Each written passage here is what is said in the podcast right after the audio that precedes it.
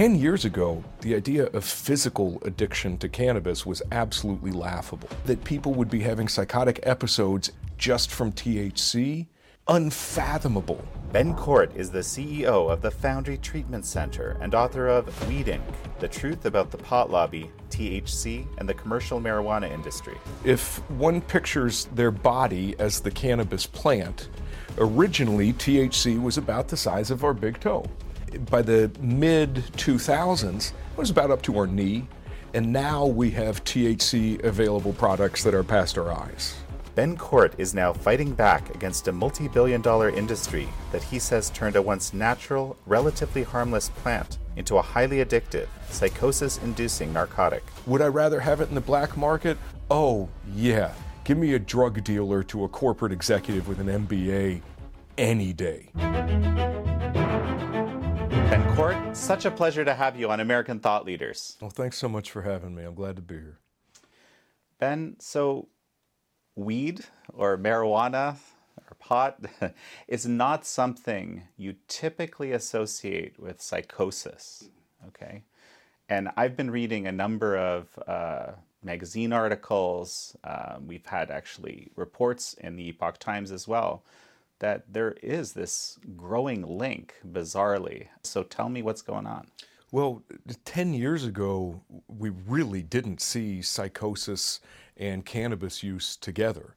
Um, but recently, I, will bet you uh, we see 30 cases of THC induced psychosis for every amphetamine. And let me break that down a little. THC is the language I'll use for marijuana probably from here on out because it's more accurate. It's um, the, the chemical that gets you high inside of the cannabis plant. And traditionally, drug induced psychosis was always associated with amphetamines, cocaine, methamphetamine, um, until the last five or six years, where THC has really taken over that because of how strong the THC has gotten today. What is the difference between, you know, what was you know, used 20 years ago or 30 years ago or whenever this this whole process started and today? Like, how, how is that different? Um, for your viewers who want to see these data, the University of Mississippi's kept a, a, fantastic data table for us. It's readily available. But what we see beginning in 1960 um, w- was that cannabis has always had about a half of a percent THC in it. And starting in 1960, we see a, a slow but steady rise in cannabis until the um, 2010, 2011, it's topping out at about 12 percent. THC. So considerably more than what naturally occurs inside of the cannabis plant, but still not nearly enough to cause big problems. If one pictures their, their body as the cannabis plant, originally THC was about the size of our big toe. And um, interestingly, the other chemical we really care about, CBD, was the same size, but um, it, by the mid 2000s, it was about up to our knee and now we have THC available products that are past our eyes. What, and even marijuana itself? Well, the cannabis plant itself can't get much more than low 40% THC in it. Um, but it's the products, the refined byproducts of the cannabis plant. Psychosis and marijuana uh, are not something that you typically think of together. I want to dig into that a little bit more. Before I go there, addiction and marijuana are something that you don't typically think of together. In fact, you know, I remember years ago looking at studies that showed that it, def- it wasn't particularly physically addictive. But is that still the case? Like, I think you're making the case that it has become addictive. My case is simply read the data. So, the, the, the best study that we have for this um, the, we had a big publication of it in 2012 that showed that addiction rates to THC were about 10%. And to your point, that's it's not worth anything because 10% of the population is genetically predisposed to begin with. That same study was reported on again in October of 2020, and the addiction rates had gone from 10% to 30%. And the authors of the study, anytime you have something crazy like that happen in a longitudinal study, they're going to address it. So the authors said, it's our belief that this is just THC potency. 10 years ago, 15, 20 years ago, the idea of physical addiction to cannabis was absolutely laughable. It was not a thing. Um, five years ago, the DSM, Diagnostical and Statistic Manual, that we have all of the mental health um, diagnostic criteria in, gave us objective diagnostic criteria for physical withdrawal from cannabis. Not only can you get physically dependent on it, but the withdrawal from cannabis is a really big deal and something I see every single day working in treatment. So, how does this manifest? Maybe sort of give me some examples. Maybe we can look at psychosis, you know, and these break and and then also just other symptoms that that that come with this use of high potency THC. So, psychosis is the separation, one separation from reality. My reality differs from yours and it can look like a lot of different things. There are two ways to get to psychosis. Let's just per- picture psychosis as a town. And there's two ways to get there. The first is organic. Um, you lost the genetic lotto. You had a lot of mental illness inside of your family, like I did. Um, you ended up developing it early in life, like I did. You end up there organically. The other way is chemically. You get to psychosis town because of chemicals that you introduced into your body. Traditionally, the chemicals that brought everybody there via this route were just amphetamines. Now it's cannabis. Again, at, at rates that are probably 30 to 1. This high potency THC is bringing people to this place, which is a detachment from reality, at a rate never conceived. The idea that people would be having psychotic episodes and then psychotic breaks just from THC it was it was unfathomable 15 years ago. Um, in its most extreme forms, it looks like schizophrenia, which are seeing things and hearing things that aren't there, audio and visual hallucinations. And the anxiety can be intense. Um, if, if you've ever seen um, or had experience with or a loved one who had used amphetamines, um, there's this idea that we have of the person using cocaine, um, like Scarface, where at the end, you know, he's just using cocaine and he's terrified and he's paranoid and he's got the gun and everybody's coming to get him. They really are in that film, but in, in, usually they're not. It's this paranoia that everyone's out to get me. I will not go through a week when I don't hear this story of a young person who has dismantled every electronic device in the house who has smashed their phone, taken all the light bulbs out of it to, to double check for the listening devices because they are so paranoid that they're being spied on. Behavior consistent with amphetamine use, but it's only the THC.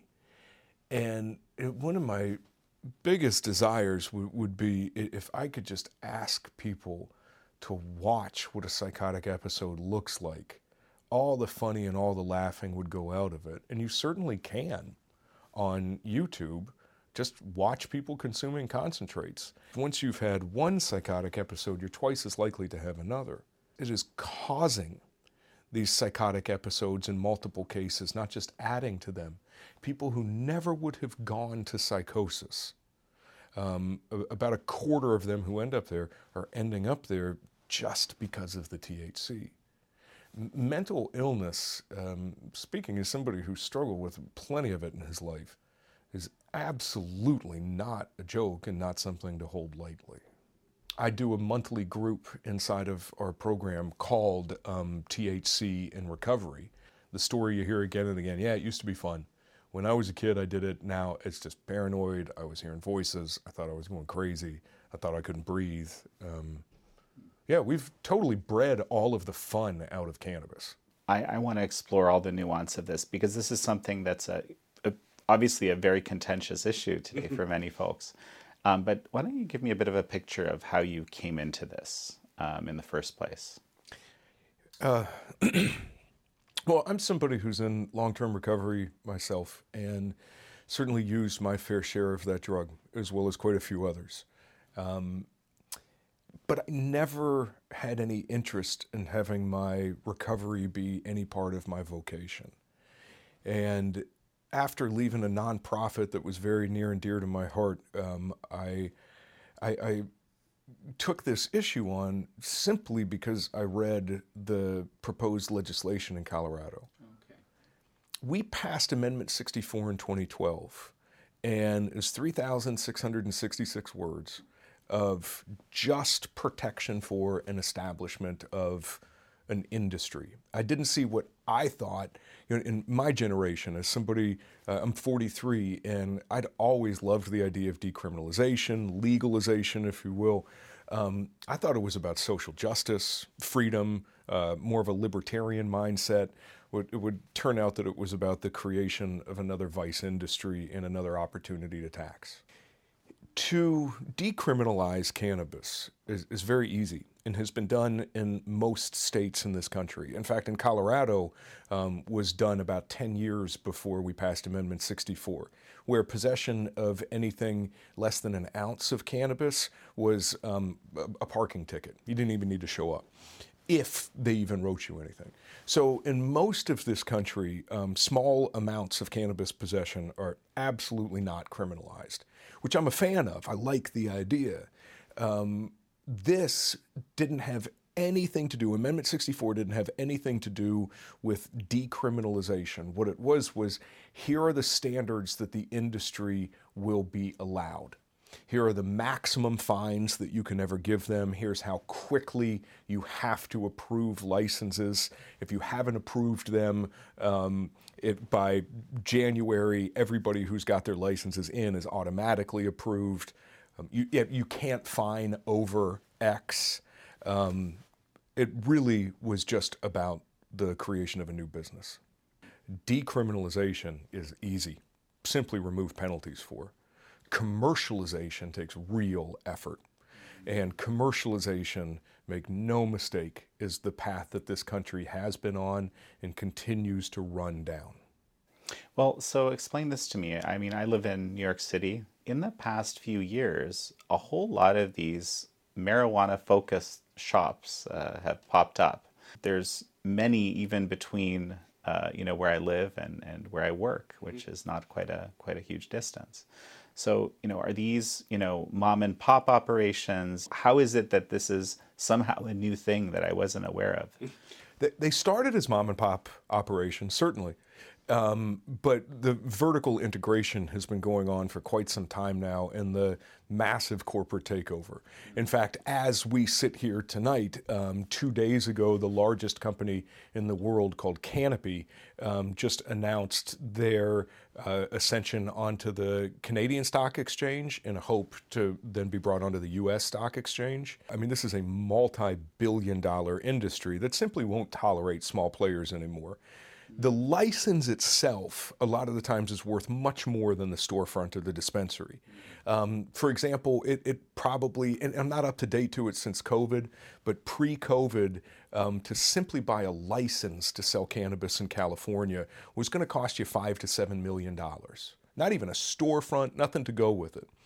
So you had a lot of small business owners end up originally with licenses, and they kind of hit the lotto. They could sell them to the much larger corporation. The larger corporation could come in and make money off of it. Um, and as far as the storefronts opening in your neighborhood, um, if you don't mind me making an assumption or two uh, about you, I would assume that you live in a nice neighborhood in New York and work in a nice area in New York. Um, there are certainly dispensaries there, but there will be a much higher number and concentration of dispensaries the poorer the neighborhoods are and the more ethnic minority the neighborhoods are made up of. Some fa- fascinating pieces. The Denver Post did one called um, uh, Why Most Dispensaries Are Located in Poor Minority Neighborhoods. That's an exact quote. Um, there was one in a paper from out here, The Marijuana Industry's War on the Poor. Um, I wrote a chapter about it, uh, about the incredible racial injustice of where these dispensaries end up. I think that the why really comes mostly from real estate zoning and cheap prices. I think it's why you have more liquor stores, um, check cashing facilities, convenience stores in po- poor minority neighborhoods because it's easier to open storefronts there. Um, if somebody wanted to open a liquor store in, in my neighborhood, um, which is upper middle class neighborhood, we would fight to keep them out. And you know, when people are living paycheck to paycheck and they just don't have that sort of time on their hands, that those resources, um, a, a, lot of the time, stuff more just gets pushed on them than than anything else. So before I continue now, I want you to tell me a little more about where you ended up because you're here, you're doing this advocacy clearly, you know, but you're actually working on helping people. So tell me about that. Well, um, my full time job is in a little treatment program in the mountains of Colorado in Steamboat Springs um, called The Foundry. And we treat men with substance use disorder, alcoholism, drug addictions, etc. Um, and of course, we treat quite a few people for cannabis use disorder.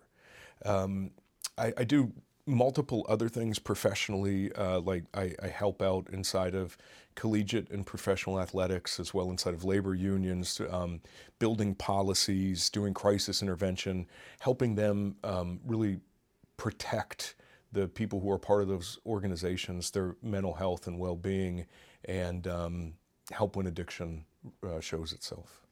Well, so you see a number of different you know serious addictions by people who check into the foundry presumably. Um, how is this how does this thc addiction which frankly i really never thought about you know i can't even i didn't even imagine until i started reading these pieces this year that that, that it was a thing. How, how does it manifest and how is it different from some of these other drugs that you see substance use disorder is substance use disorder. It doesn't matter the substance, um, the process. There are people who can get addicted to, to processes like gambling. A- addiction destroys lives.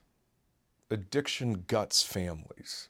It rots communities from the inside because addiction is to quote a friend, a radical commitment to escape reality. Addiction is taking a good thing, an ancillary thing, and making it an ultimate thing. Addiction is the foregoing of all else to seek that one thing. And it doesn't matter what the addiction is to. So, one of the things that is, is really hard for me, frankly, is when I go out in the world and I'll hear people say, well, it's just weed.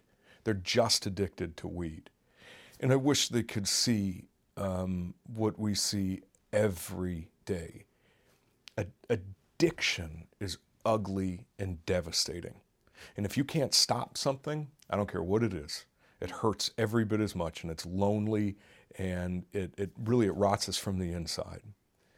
Addiction to THC, um, I think, in a lot of ways, can be more challenging for the individual because if, if, if you said to me, Ben, I've got to stop drinking so much.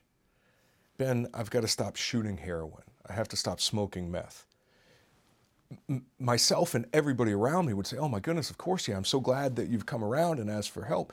If you said, I think I'm smoking too much weed, a lot of the people in your life are going to laugh and say, That's not a thing. Smoking too much weed.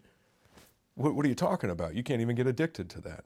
So it doesn't enjoy the same sort of societal acceptance towards sobriety that these other things do, which makes it very challenging for the cannabis dependent patient. How is it possible that there's this huge distance between, you know, public perception, mm. right, and and this reality that you're seeing every day? I, I am trying my best to address that in the follow up book that I'm working on right now. Um, I think it's multifaceted. I, I think um, one of the things that happened was um, a, a, very true injustice that happened in this country around drug policy, especially around cannabis. Um, it was made illegal for some very wrong reasons in the late 30s. Um, that led to uh, pushback and activism. These activists genuinely believed in what they were doing racial justice, getting rid of the inequalities inside of that system, um, a, a, more of a libertarian approach to life. Don't bother me, I won't bother you. Um, and that movement was hijacked about 20 years ago by um, organized business under the guise of the Drug Policy Alliance, the Marijuana Policy Project, um, NORML, who used to be really in this for the good of the, the people they believed, um, decided that there was more money to be made in being a part of selling this stuff than advocating for people to get out of jail. We reached out to NORML, the National Organization for the Reform of Marijuana Laws. Paul Armentano, NORML's deputy director, said that the organization advocates for consumers, does not advocate on behalf of commercial interests, and has previously taken positions that are adversarial to those taken by the commercial industry. However, we found a specific advertising request on NORML's website encouraging marijuana businesses to advertise with them. We also found a call to action on their website opposing HB 1317 to regulate marijuana concentrates for safe consumption. You had a movement get hijacked by an industry, and then 20 years of messaging that I think is pretty profound. Um, because when you ask a young person today, the last thing they're going to associate with marijuana is any sort of harm. They have been indoctrinated. How big is this industry and how concentrated is it, I guess, is the question. So, um, the industry in itself in North America is uh, $30 billion this year. The estimates are by 2030 it'll be worth mid 70 billion dollars, or they'll do mid 70 billion dollars in commerce. Um, to contextualize that, if we sell 30 billion dollars worth of cannabis this year in North America, we will sell 24 billion dollars worth of books in this country. So we're buying more weed than we are books. We are talking about tens of billions, if not ultimately hundreds of billions. The, the international um, market is certainly controlled by several big players. But I can tell you that almost 85% of the dispensaries in Colorado are owned by 14 men. Hmm. Wow. So ultimately, is it just this legalization or decriminalization, legalization, coupled with these co- commercialized uh, bills, such as the one in Colorado, that essentially created the reality or incentive structures for this? Is that how you? Is that what you're seeing? Absolutely. The, the, the numbers for THC potency were steadily rising, steadily rising, and then we open retail and they do this. Because there's nobody uh, looking over their shoulder, making sure that what they're presenting to the public is safe, there, there are no limitations on what they can put out there. They can put any potency they want. So things that five years ago we thought were absolutely impossible to produce. I, I mean, five years ago, the idea of getting more than 30% THC in a plant was laughable. And now we're in the mid 40s. The, the, where we are right now, these products we're consuming, if, if your viewers want to see something interesting, Google something called a distillate which is making up a huge portion of the market in recreational states. This is uh, THC separated at the submolecular level just to isolate the delta 9 THC from it. One protein spike is, is isolated to pull this stuff out. So we gave this industry absolute free reign with no guardrails at all. Science takes time. And, and certainly, um, science around cannabis takes real time. And so we, we gave them um, unrestricted access. The more you can sell, the more money you're going to make. The stronger it is, the higher the rates of addiction. And boy, did they take advantage of that. The thing that's always made me um, laugh on my good days, cry on my bad days, is why we thought this would be different than every other vice substance we have tried this with in this country. Alcohol. 80% of the booze in this country is consumed by 20% of the consumers, the problem users. Tobacco. Uh, it wasn't until we started adding eight times the nicotine to tobacco that we really started bumping into the problems that we've got with it. The opiate crisis we are in today was caused by huge pharmaceutical companies pushing their products on us in order to make more money. Never in this country have we appropriately regulated a vice substance. And the idea that we would do it on this one with less infrastructure, no FDA involvement, um, always made me scratch my head. It's fascinating because, you know, one of the themes common on this show uh, over the last few years has been, you know, regulatory capture, essentially, right? Uh, how big industry has has huge influence mm-hmm. in agencies such as the CDC and FDA, like shocking levels that that no many of us weren't aware of at all. But here you're saying that there actually is like no regulation. I mean, is there is there any? There's certainly regulation on the books. Um, the enforcement, there is absolutely none. The uh, there was an open records request that demonstrates the difference between how many um, checks the marijuana enforcement did versus the alcohol um, division did in Colorado. I, I mean, it's it's like eighty to one, even though the marijuana enforcement division has twice the employees. The idea that in Colorado, we're the thought leaders. Everybody will say, You guys are the best. You've built this regulatory infrastructure. Colorado hasn't independently verified a single test for potency or purity since 2015. We reached out to Colorado's Marijuana Enforcement Division, the MED, to verify this. We are currently in communication and have not yet received a definitive response. The, the whistleblower's name was Sarah Ufer, um, who's become a dear friend, and I hope uh, someone gives her a lab again because she did amazing work, but she decided to tell the truth and the state shut her down. The, the things that we find in these plants, from um, the, the, growth accelerators that they use, the um, pesticides that they use, and no one's making sure this is safe. There are pesticides that we find regularly inside of cannabis plants that are not safe for topical animal use. And this is being inhaled by human beings. I, have written about it. There are a lot of other people who've written extensively about it, but we just don't have the infrastructure for to test for potency or purity because that's done at a federal level. That's FDA. States are not equipped to do that. If we want to get them there, we need to make a very serious investment in infrastructure. But you just said that it's double the infrastructure in Colorado than the uh, alcohol uh, enforcement or, or, regulation. So, what are these people doing? Um, they're learning on the job so that they can go and work for the cannabis industry. Colorado's first um, cannabis czar held the job for a year and a half and then um, started a, a, huge consulting firm teaching people how to take cannabis uh, companies into different states. Andrew Freedman. Um, the uh, amount of nepotism that has gone from the marijuana enforcement division into the industry is, is, is enough to make absolutely anybody shake their heads. Marijuana enforcement division is well funded. Marijuana Enforcement Division sits on their hands because they want to make friends with the people inside of the industry. Um, and thanks to uh, my friend Don Reinfeld at Blue Rising in Colorado, a great deal of this has been publicly uh, published.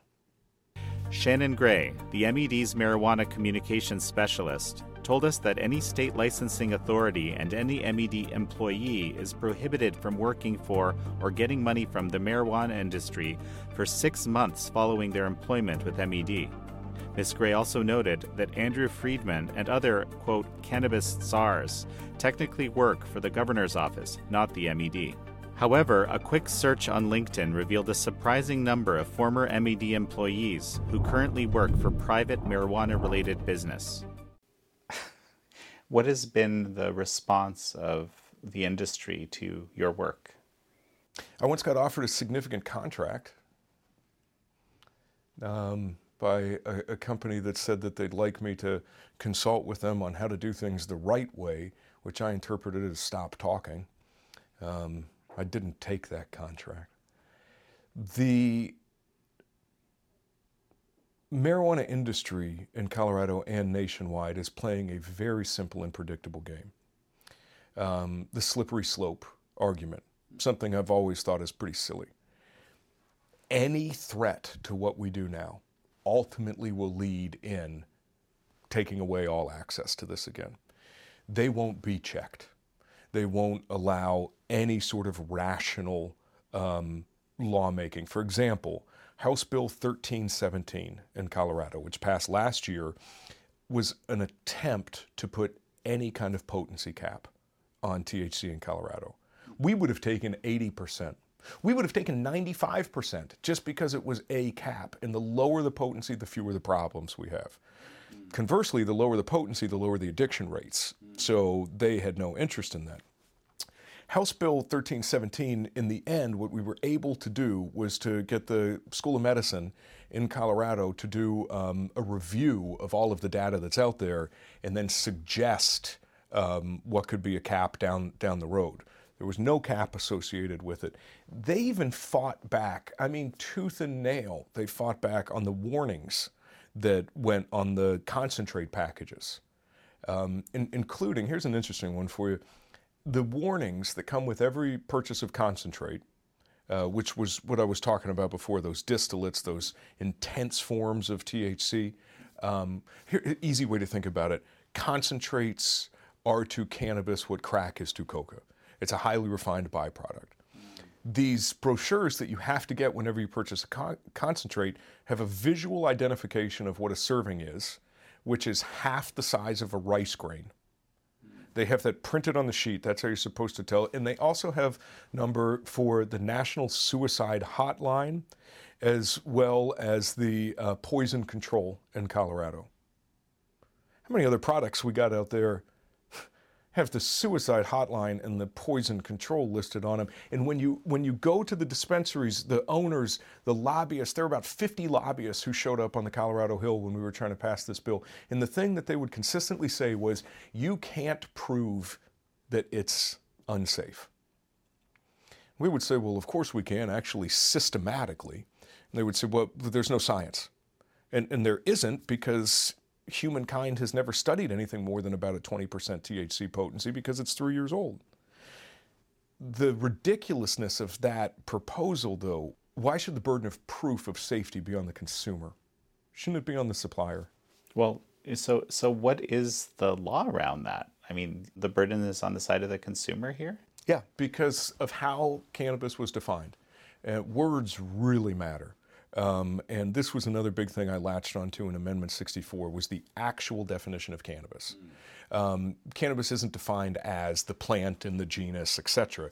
Cannabis is defined as, and I quote, every salt, derivative, extract, and concentrate from the cannabis plant. So it's not cannabis, it's anything you can extract from cannabis and then anything you can make with those extractions becomes legally defined as cannabis. So that means that the, the crystal clear rock that's, that you smoke in a glass pipe or a superheated needle, just put this stuff in a YouTube, um, is considered cannabis in Colorado, even though it comes in rock form. Why does that create a situation where the onus on you know, proving lack of safety is on the side of the consumer or the advocates? Because, uh, well, I think because we said cannabis is legal, there's no way to say that you can't sell a thing if that's how it's defined. So you say that Colorado is sort of the thought leader um, in this you know, there are legalization initiatives in five more states, I believe, in just in just a few days, or actually even as we show this hmm. this episode, they may have been voted on. I don't know how it's going to play out. So, what does that look like? Are these commercialization initiatives actually? Every single one of them. Mm-hmm. You bet. Even the medical ones are. Uh, we, we have to remember that someone who's still very involved in this, Keith Stroup, the original founder of NORML, um, was quoted directly as saying, "We will use medical marijuana as a red herring to usher in recreational marijuana." Um, it's always been the plan. So when med is on the ballot, the idea is to get to rec, um, and when it's limited, the idea is always recreational, uh, for sure. Okay, explain that to me. Um, anytime we are asked to consider or vote on any form of medicinal marijuana, the end goal for the people putting this together is recreational marijuana because there's just not enough money to be made in medical marijuana. If there was, we, we would have ended quite some time ago. Um, I'm really glad that there are people who, it's a small section of people who are really benefiting, but I'm very glad that people are benefiting and that they're getting access to cannabis derived medications. Um, but the idea always is to use medical, then desensitize us a little bit and bring in recreational. Um, for, for example, it's happening in Georgia right now, one of the states that's looking at medical. Um, the main proponents behind that bill in Georgia are multi state operators out of Florida those multi state operators out of Florida um, started with just medical in Florida. All of the messaging was medical, medical, medical, and then as soon as medical passed, the emphasis went towards recreational because there's 20 times the market. And so, what states has this Colorado model, which I guess was the beginning, been replicated in already? Well, quite a few of them has followed similar. Um, the big issue is the definition of cannabis, and everybody's used to the same one. So there's nobody who's really deviated from this definition of cannabis, which includes concentrated cannabis. Um, exceptions to it are probably easier to note. Vermont has tried it a little bit differently. Um, I appreciate the approach too. It's more of a, a co op, less commercialized um, exchange, and they capped the potency of the plant.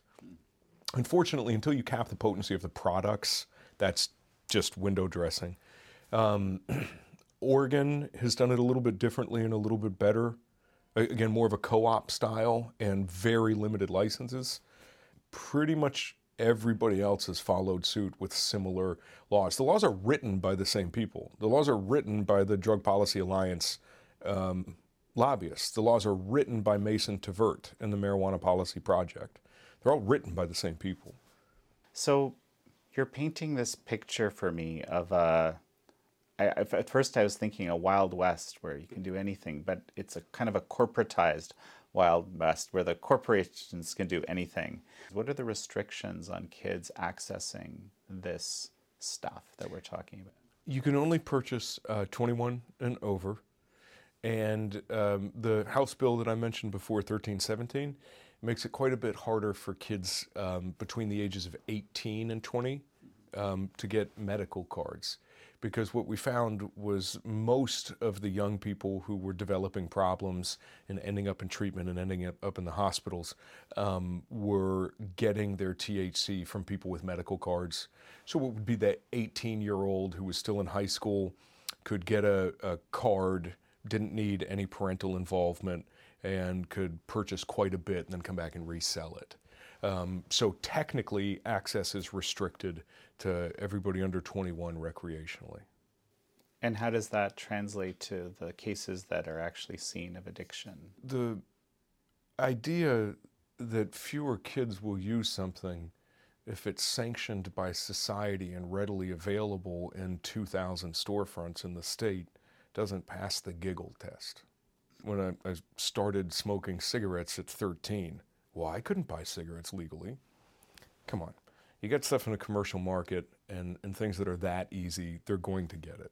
You mentioned earlier in the interview that there's actually like a suicide hotline number that comes with some of these products. So, how did that actually happen if suicide is apparently not an issue officially?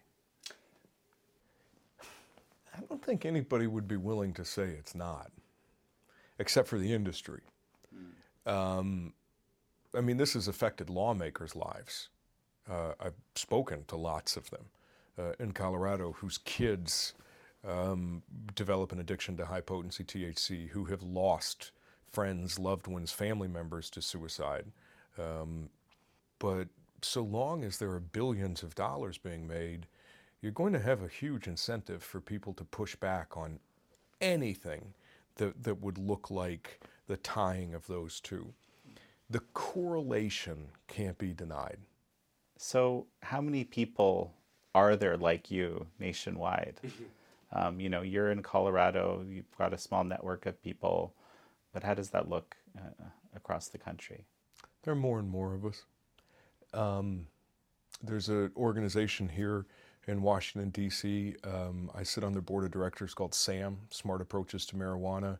It's uh, extremely bipartisan, founded by David Frum and Patrick Kennedy, uh, with Kevin Sabet, um, who is an advisor to three White Houses, running it now. Um, there are lots of people who are starting to come up and speak about this. unfortunately, we didn't heed the warnings of the professionals at the beginning who said, if you do this, then this will happen. But now that this is happening, there are so many more people who, who are willing to step up and push back and fight.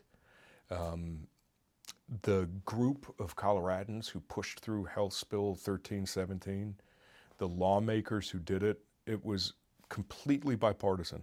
It was both Republican and Democrat. Was did my heart good to see. But the reason why they got there was because their lives had been so dramatically affected by it. Remember the old adage that um, a smart man learns from his mistakes and a wise man from the mistakes of others? I wish more people would look at some of the mistakes we've made on this issue and say, um, maybe we'll try another way. Maybe the ultra liberalization of drug laws is not the way to go. Maybe allowing for the use of everything and writing off addiction again, treating it like a nothing issue, um, becoming Portland, becoming Seattle, becoming San Francisco as a nation, hobbling our drug courts, uh, making it impossible for law enforcement to do their jobs in a lot of ways. Maybe that's not the best way. Maybe the war on drugs wasn't, certainly wasn't. But this alt, this pendulum swing in the other direction to where all things are permissible, and now all things are being driven by corporate interests. That's not the solution either. What legislation needs to happen? I was sitting in an office in the Colorado Capitol building, and um, you always know it's going to get spicy when the lawmaker kicks everybody out of the room and closes the door. And this lawmaker said when everybody left, What's the science actually going to come back at? Where are we going to be able to say cannabis is safe? And the simple answer to that is there's no safe amount. That's easy. But it, it anything below 8% is going to have very minimal negative effects on the human brain and body, especially if it's got CBD in it. So if you want to never develop an issue with cannabis, just keep it under 8%. As soon as we hit double digits, we start to get into trouble. Very simply put, in the summary of a lot of science, I would take a potency cap at 95% because 95% is less harmful than 99. I would take a potency cap at 80. So let's kick the industry lobbyists out of the rulemaking committees. Let's stop letting Philip Morris sit at the table trying to determine how to regulate tobacco, eh, eh, so to speak. And let's put a common sense potency limit on everything that's going on in this country until all of the research soundly tells us what's safe and isn't safe. And what does the industry say in response to this? Well, when they're done complaining that we can't prove that it's unsafe, which again, we systematically can. We just can't prove that 99% is safe. What we can show you is how much worse 16% is than 12 and how much worse 20 is than 16. So pretty simple logic to continue to follow here. What they say is you will simply drive that into the black market. The, the, the demand exists. So if you don't let us do it, you'll drive it into the un, unregulated black market. My answer to that is simple. Your market is unregulated. You have chemicals, growth accelerators, pesticides, not butane, propane, isopropyl that's being found in your products every day of every week. Your product's not safe. And would I rather it in the black market? You better believe I would, because I've never seen a drug dealer run a two for one special or have coupons. I get coupons in the mail to my house. I have books of coupons that I pick up in Boulder with my buy one, get one free offers. My apps that track my purchases and give me points. So after X amount, I can get free concentrates. Would I rather have it in the black market? Oh, yeah. Give me a drug dealer to a corporate executive with an MBA any day. The thing that is kind of stunning to me is that, you know, in this black market of drug dealing, as many uh, drugs out there, for example, there's all sorts of stuff that's, for example, laced with fentanyl. So people would say, I can imagine, yeah, okay, maybe it's not the best, but at least it's not going to be laced with fentanyl and kill someone. How, how do you respond to that? Correct. I agree. Okay, but you still take the unregulated black market over this? Absolutely, any day. If it's it's either all or nothing. Let's either bring it all into the light and truly regulate it and put put forth quality controls. Um, I, have written a chapter in the new book on exactly how to do this. Um, it's a multi-billion dollar infrastructure investment, but it could be done. We either bring it all into the daylight and we take real responsibility for making sure that it's safe. What would be the sort of the key elements of this plan that you're outlining? Testing facilities. Um, so the most important thing, because um, testing cannabis is a little bit involved. You need some um, fairly real lab. I mean, the applied science is not um, minor, and you need precursors, et cetera. So to to test the plant and the products in any sort of timely manner, you'd have to have uh, testing facilities all over the country. They couldn't just be regionally. You'd have to have them in some places in two states. I went to New Zealand a couple years ago to advise them on how to do this, and I said that they would probably need four on each island. Um, so if you have enough testing facilities, then what will happen is you determine what a representative sample is, and everybody sends that in, probably about 5%. So 5% of the product is lost off the bat because it's tested. But the reason why you have to have so many facilities is you have to be able to get back to the manufacturer quickly to say that product's good or that product's not good. You can't have a backlog of two years like we've got in Colorado right now, where you know it's we get back to and we're like, oh hey, that had pesticides in it, and they're like, yeah, that's been off the shelf for a year and a half. We sold it a year and a half ago. It's not even in anybody's stash boxes anymore. Um, so the testing facilities really is the key. The next thing after that is the tax structure. Um, a much greater mind than my own. A gentleman named Mark Kleiman, a professor who unfortunately passed away a couple of years ago, who was a staunch advocate for legalization, spent his career trying to determine what an appropriate, the end of his career, what an appropriate tax rate would be for cannabis to pay for the problems that it caused without driving it back into the black market. So we'd have to determine what a nationwide tax would be. And it's probably going to be about 40%, um, which is to, to cover everything that we need to do with it. And then we need a governing regulatory agency, be that FDA, ATF, or a, an additional um, part of the federal government that's created.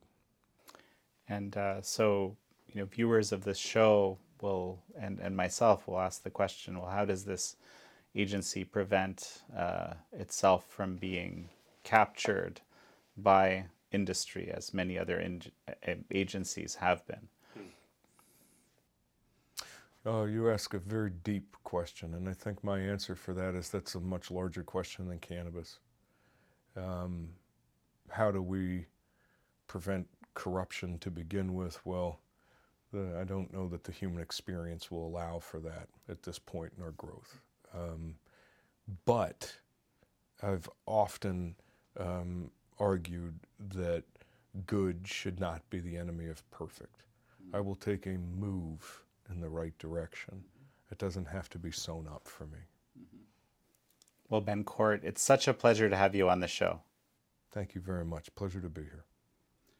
Thank you all for joining Ben Cort and me on this episode of American Thought Leaders. I'm your host, Jan Jekielek.